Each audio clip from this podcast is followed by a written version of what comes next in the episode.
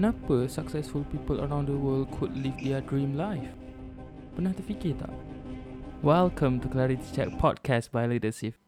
Hello, welcome to Clarity Check episode 1. So today I just want to share a little bit. Okay, so I realized that a few years ago that ramai orang kata dekat I when I'm still in school, I ramai orang cakap dekat I that you will achieve uh, your dream life 20 years later after get a good job and go to a good college lah. And I'm like, kenapa I nak kena suffer 20 years after that baru I boleh achieve uh, a good life? So I macam, kenapa tak boleh shorter than that ke? Tak boleh ke? And then so I started thinking, when I started thinking, the questions come into inside my head. And question datang hanya bila kita fikir. So you need to think. Start thinking about your life. Don't be stuck at that comfort zone of yours. You need to start thinking because this is your life. Ramai fikir kita ada dua life. Actually memang kita ada dua life pun dalam hidup ni. Tapi our second life only started if you realise that we have one life. So my message kat sini is that you need to start thinking. When you start thinking about your life, you'll be the next level of you.